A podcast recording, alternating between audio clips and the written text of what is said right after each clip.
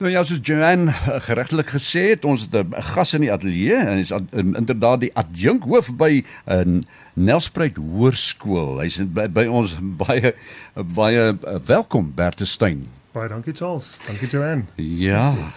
Hoërskool Nelspruit is as die topskool in Mpumalanga aangewys. Kan jy dit glo? Ja. Van hulle 250, nie minder as 280 uh graad 12s kwalifiseer 204 vir graadstudie. Hulle tussen hulle 188 onderskeidings verwerf. Dis verskriklik goed. Jy kan dit sommer sien aan Bert se postuur. Ja. hy sit sommer reg op sy Hy is so trots op al daai kinders. Inderdaad, jy slaat julle. Dis um, baie dankie vir die gelukwens en ons is baie trots op hierdie kinders en die, die pad en dinge wat geloop het tot nou toe is groot genade en ons is opgewonde om te sien ja. wat hierdie kinders gaan doen oor die volgende tyd. Maar julle het nie al die, uh, die afgelope paar jaar nie 100% slagsyfer gehad nie, het julle? Charles, ons um, ons het ons het so in die laaste 10 jaar omtrent twee keer nie die 100% slagsyfer gehad nie. Mm. Maar ehm um, weer eens dis maar iets waarna ons ehm um, iets waarna ons uitsien en iets wat ons hard probeer en streef na is om 'n 100% slagsyfer te kry. Ja. Ag en partykeer gebeur dit nou nie soos wat 'n ou dit regtig wil hê nie. Nou, ja. Okay, nou julle julle is nou die topskool aangewys as die topskool in Mpumalanga. Sê gou vir my, hoe word hoe weet jy hoe word dit bepaal? Ja, ehm um, Joanne, dis dis nog 'n eintlik 'n maklike antwoord. Ehm um, dit gaan bloot oor die hoeveelheid matrikulante wat jy het. Oh. So die sommetjie word gemaak as jy 100% slaagsyfer het. Ja. Dan kyk hulle na hoeveel matrikulante het jy gehad om die 100% slaagsyfer te kry. Want kyk, jy het min of meer ehm um, die hoeveelheid matrikulante van twee ander skole. Ja, saam. soms ja. ja. meer, maar um, ons het ja, 'n groot klomp matrieks daar by ons. Ja. Nou wat beteken 'n 98,8% slaagsyfer? Syfer, is dit 'n kind wat 'n vak dryp byvoorbeeld? Soos nee, dit is wanneer 'n leerder letterlik dan nou matriek sou nie geslaag het nie. So in, ja. dit gaan nie oor 'n vak nie, jy kry 'n vakdruipeling, maar 'n leerder kan nog steeds matriek slaag al het hy 'n vak gedryp. Hmm. Maar wanneer so 'n leerder dan byvoorbeeld twee vakke dryp of in ons geval dalk moontlike um, huistaal dryp, dan dryp hulle die matriekjaar. Hmm. So dit gaan letterlik oor jy as jy 98.8% slaagsyfer het soos wat jy genoem het, hmm. dan het daardie matrikulant letterlik die graad gedryp, die jaar gedryp. Hmm. Nou wat het hierdie jaar verander dat dit 100% slaagsyfer was? Charles, dis seker 'n million dollar question, nee. ja. Dis 'n moeilike een om te antwoord, maar ek moet vir jou sê, ek dink met 'n ongelooflike toegewyde personeelkorps en 'n ongelooflike inkoop van ons leerders en daarmee saam 'n inkoop van die ouers want op die ou uiteinde is dit tog maar 'n mikpunt. Elke jaar is dit 'n mikpunt vir ons om 100% slaagsyfer te hê. Dis hmm. dis iets wat ons wil bereik.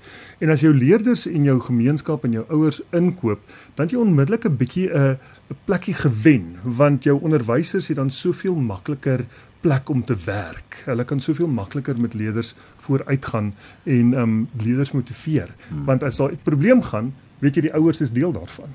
Ja. So as jy nou jy jou kinders kom in hier en staan dit sê is in graad 8 nou. Uh en en regdeur sien kan julle sien, okay, weet julle wat hierdie is vir ons 'n goeie groep of hierdie groep hmm. moet ons bietjie meer druk of hierdie groep moet my hierdie ene leer. Hoe werk dit? Weet jy, 'n uh, interessante vraag. Ek hmm. dink wel dat ons deur die jare boue mense maar so 'n bietjie ervaring op van wanneer groepe deur die skool beweeg. Mhm. Ehm um, en ja, ou kan seker maar sê een groep is makliker of een groep is moeiliker as 'n ander, maar op die ou uiteinde gaan dit soos ek nou net gesê het, gaan oor daai inkoop. Dit gaan mm. oor daai toegewydheid. So mm. jy kan 100% slaagsyfer kry met 'n baie lae gemiddeld, maar jy het nog steeds nie 100% slaagsyfer of jy kan dalk 'n um, 'n leerder 'n baie hoë gemiddeld hê en jy het ja. nog steeds 100% slaagsyfer. So ek ek dink akademies gewys ja, mense kry 'n bietjie groepe wat meer uitdagend is as ander groepe, maar mm. op die ou uiteinde is die mikpunt ons wil graag daai 100% bereik. Hoe word 'n topskool aangewys? topskool in terme van akademiese prestasies. Ja. Charles soos ek nou net gesê het, ehm um, Hoërskool Nelspruit is een van daai skole wat 'n ongelooflike um reputasie het van 'n skool waar mense graag wil wees. Leerders wil graag daar wees en ouers wil graag hulle kinders daar hê. En wanneer dit gaan oor matriekuitslae, soos wat Joanne ook gesê het, gaan dit oor die hoeveelheid matrikulante wat jy het wat dan 'n onderslaagsyfer be, um, bereik. En dit bepaal dan wanneer jy die topskool is in 'n gebied of dan nou in 'n provinsie soos ons is hierdie hierdie keer. Okay, en dan nou buiten dat jy nou die aangewys is as die topskool in Mpumalanga. Daar is 'n dogter en dan sit nou nog julle hoofdogter ook. Dit klink vir my soos een van daai super uh, uh mense wat jy kry. Sy het uh, sy is nou die topleerling ook in Mpumalanga aangewys.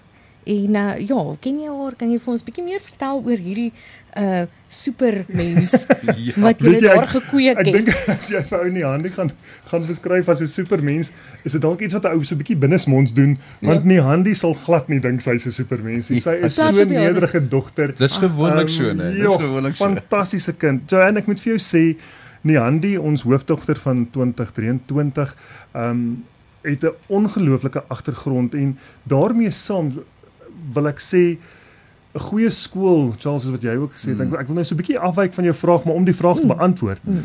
Um 'n goeie skool en wat anders kan loop by 'n skool is natuurlik wat ek gesê die inkoop van jou onderwysers, maar opvoeding buite die feit dat dit by die huis begin.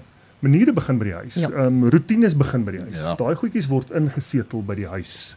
En dan daarmee saam, ehm um, as ons gaan kyk met 'n verhouding wat jy met laerskool het. So Handy het by haar ouer huis 'n klomp waardes aangeleer ja. en 'n klomp gewoontes aangeleer. En toe gaan sy laerskool toe. En ja. natuurlik by die laerskool het jy in ons dorp 'n ongelooflike voedingsbron van onderwysers in laerskole wat so hard werk om 'n grondslag te lê ja. vir die leerders. In die Handy, soos meeste en baie van ons ander kinders, het dit gehad. Hmm. En dan 'n ander faktor wat daar bykom met ou in die hande is die, die departement van onderwys ja. het so 'n belangrike rol om te speel by alle skole en dan natuurlik by Hoërskool Nelspruit ook. So die verhouding wat ons as skool met die departement van onderwys het, wat ons met laerskole het, wat ons met ouers het in ons gemeenskap het ons regtig 'n fondasie vir 'n dogter soos Nihandi, ehm um, wat regtig kon presteer. Ek moet vir jou sê, dis dis dis weer eens een van daai goedjies wat ek vroeër gesê het. Ons het ehm um, groot drome elke jaar vir ons matrikulante en ons wil graag hê hulle moet 100% slaagsyfers ja. hê. So ons ons verwag nie noodwendig 'n nommer 1 soos Nihandi ja, en ek wil sommer ja, ja. op die lig van Nihandi baie geluk sê. Ek is so ja, trots op haar. Dis 'n ongelooflike prestasie. Ehm um, maar jy weet haar toewyding en die, ons matrikulante se toewyding wil ons graag leerders in die top 10 hê. Ons wil graag leerders in die top presterende area hê van vir die provinsie. Ja, ja, ja, want as gevolg van soveel verhoudings waarop ons uitbou, is dit vir ons regtig 'n eer en ons voel eer um, geëerd om ja. om die hande hierdie jaar as top matrikulant in die provinsie te hê. Dit is regtig 'n top besonderse sterk groep, nê. Nee. Daar's een kandidaat het 9 A's. Hmm 9 A's, 8 A's en 10 net 7 A's. Baal. Dis fantasties. Dis ongelooflik. Dis rarig, weet jy, ja. Charles toe ons die die verwerking skryf vanoggend hierso net na ons kry ons vanoggend die die, die punte state gekry. Dan moet jy ingelees. Dan moet dit al van gelees word. En dan staan al die onderwysers wag. Nee, ek weet. Ja, ek net so opgewonde is hulle. Nee, ja, en en die angs en die die afwagting ja. om hierdie goed hierdie uitslae te kry en die analises te kry. Ehm um, en om daardie uitslae te bereik is ja. groot genade, Charles. Ek vir jou sê, ehm ja. um, ons leerders het hard gewerk, ons personeel, ons ouers het regtig hard gewerk om daardie prestasies te behaal. So ek vir jou ons is regtig trots op op elke onderskeiding en natuurlik op elke matrikulant wat geslaag het. So natuurlik die onderwysers ook. Is daar 'n onderwyser wat nou bietjie gaan uitstaan vir ons daar by NOS wat ook dalk miskien 'n uh, 'n prys of 'n ding. Jy bedoel nou buite ek. Nee. is daar iemand in die oog wat jy dalk miskien verwag kan dalk Joanne is baie moeilik om te sê. Ehm um, ons het iewers in die volgende paar maande is daar weer verdere prysuitdelings en klompie ja. verdere um, goedjies wat vir ons voorlê. So op hierdie stadium kan ek vir jou sê waar lê ons met hm. daai tipe prestasies en goedjies. Ja, natuurlik. Dag Bertestein, adjunk hoof van uh, eh, NAS. Hy's aan die atelier, atelier saam met ons gewees. Baie dankie vir jou tyd. En weer eens veel geluk met daai prestasie. Yes, Charles, baie baie dankie. Ons is geëer. Dankie dat ons hier kon wees. En elke kind ook, elke ja.